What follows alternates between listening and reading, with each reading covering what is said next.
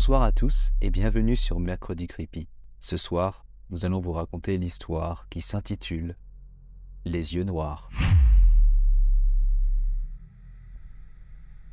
Je ne peux me résoudre à laisser tomber. Tant d'efforts sur le terrain et toujours aucune preuve probante. L'esprit embrumé d'avoir passé les dernières 48 heures sans dormir, je me noie parmi les feuilles étalées sur ma paillasse. Je dois me hâter de rejoindre l'amphithéâtre, sinon je perdrai la moitié de mes étudiants. En tant qu'enseignante-chercheuse, mon cours a ses fidèles, mais surtout ses absents. La recherche universitaire exige une permanence pour les cours, et cela ne me réjouit guère. Encore quelques mois, et je pourrais m'affranchir de cette perte de temps pédagogique et me concentrer sur mon projet. Je m'arrête au milieu du couloir pour reprendre mes esprits. La pièce tourne quelques instants, comme après chacune des nuits où je fais ces cauchemars. Depuis toute petite, je dois faire avec, et malgré tout, il m'est toujours impossible de le supporter. Arrivé à la porte d'entrée, je vois que je me suis pressée pour rien. 10% des sièges remplis, c'est presque ma moyenne. Bon gré mal gré, me voici derrière mon bureau en bois usé à réciter mon polycopier. Deux heures sont passées lorsque je me laisse surprendre par la sonnerie qui me libère de mes obligations. Je remercie d'un signe de tête le premier rang et range mes affaires à la va-vite. La sonnerie stridente de mon Nokia me sort de ma torpeur. Je décroche et une voix profonde mais claire me dit Le rêve dont tu m'as parlé, j'ai peut-être trouvé quelque chose. Amène-toi. Moi qui me sentais plutôt lasse, je ressens comme une décharge d'adrénaline me réveiller d'un coup. Comme après un de ces satanés cauchemars. Loris me contacte seulement quand il est sûr d'avoir quelque chose qui pourrait m'intéresser. Pas plus tard que ce matin, je lui ai décrit physiquement un homme comme si je le connaissais alors que je ne l'avais jamais vu auparavant. Mes cauchemars sont les seuls dont je me souvienne. Car oui, je cauchemarde et le reste du temps, je ne rêve pas. Ce n'est pas que je ne me souviens pas de mes rêves, c'est comme si j'étais incapable d'en produire.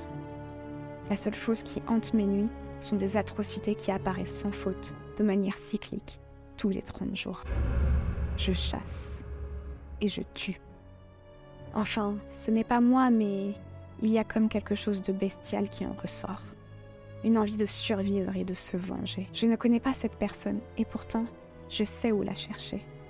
Comme guidée par une odeur alléchante, je traque sans peine une proie qui ne sait pas ce qui va lui arriver. Et quand ma victime se trouve dans mon champ de vision, je me réveille. Empêtrée dans mes draps, froide comme la mort, je grelotte et un élancement aux tempes me tire de mon sommeil. J'ai toujours été sceptique, moins par ma formation scientifique que par mon éducation. Les rares fois où petite je parlais de mes rêves, les bonnes sœurs me faisaient bien comprendre que je devais arrêter. Par la main du Seigneur ou par la leur. Évidemment, elles auraient pu me demander d'arrêter de respirer que le résultat aurait été le même. Malgré leur tentative de me remettre sur le droit chemin, j'ai rapidement compris que ce n'était pas de simples rêves. Je m'étais rapidement fixé comme objectif de prouver par la science que mon esprit était sain et mon cœur exempt de tout velléité blasphématoire. En regardant mes fiches de cours et l'amphithéâtre quasi vide, le chemin que je m'étais tracé me semble bien tortueux et bien trop solitaire.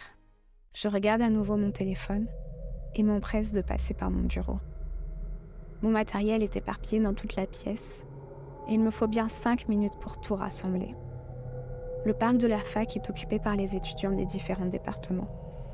Chacun profite de la chaleur assommante de cette fin d'après-midi. En d'autres circonstances, j'aurais pu me laisser tenter par une sieste, mais la perspective d'une nouvelle piste m'avait tellement glacée que même un soleil d'été n'aurait pas pu me réchauffer. Une fois le parking survolé, je démarre ma voiture. Je repère après la direction à prendre et mets le pied au plancher pour éviter le trafic de fin de journée. À mesure que les kilomètres filent, mon esprit divague vers notre dernière affaire sur le terrain. Je secoue vivement la tête. Pas maintenant. Je dois me concentrer. Un coup d'œil dans le rétroviseur intérieur confirme que je ne suis pas présentable, même pour une scène de crime. J'ouvre ma boîte à gants et trouve une vieille pince. Ça fera l'affaire.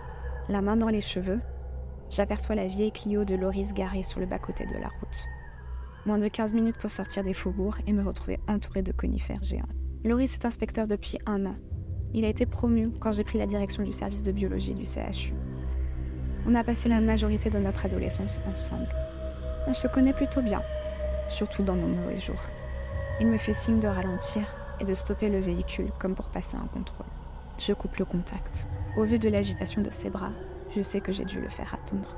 D'un regard inquiet, il me dit Salut Cassandre. On n'a pas beaucoup de temps. L'équipe médico-légale est déjà sur place. Ça se présente comment? À son regard, je vois que même lui n'était pas préparé à ce qu'il avait vu. Mon sac sur le dos, je lui demande J'ai tout sur moi, tu me montres le chemin? La lumière du jour baisse rapidement. Et déjà, nous nous enfonçons dans le sous-bois.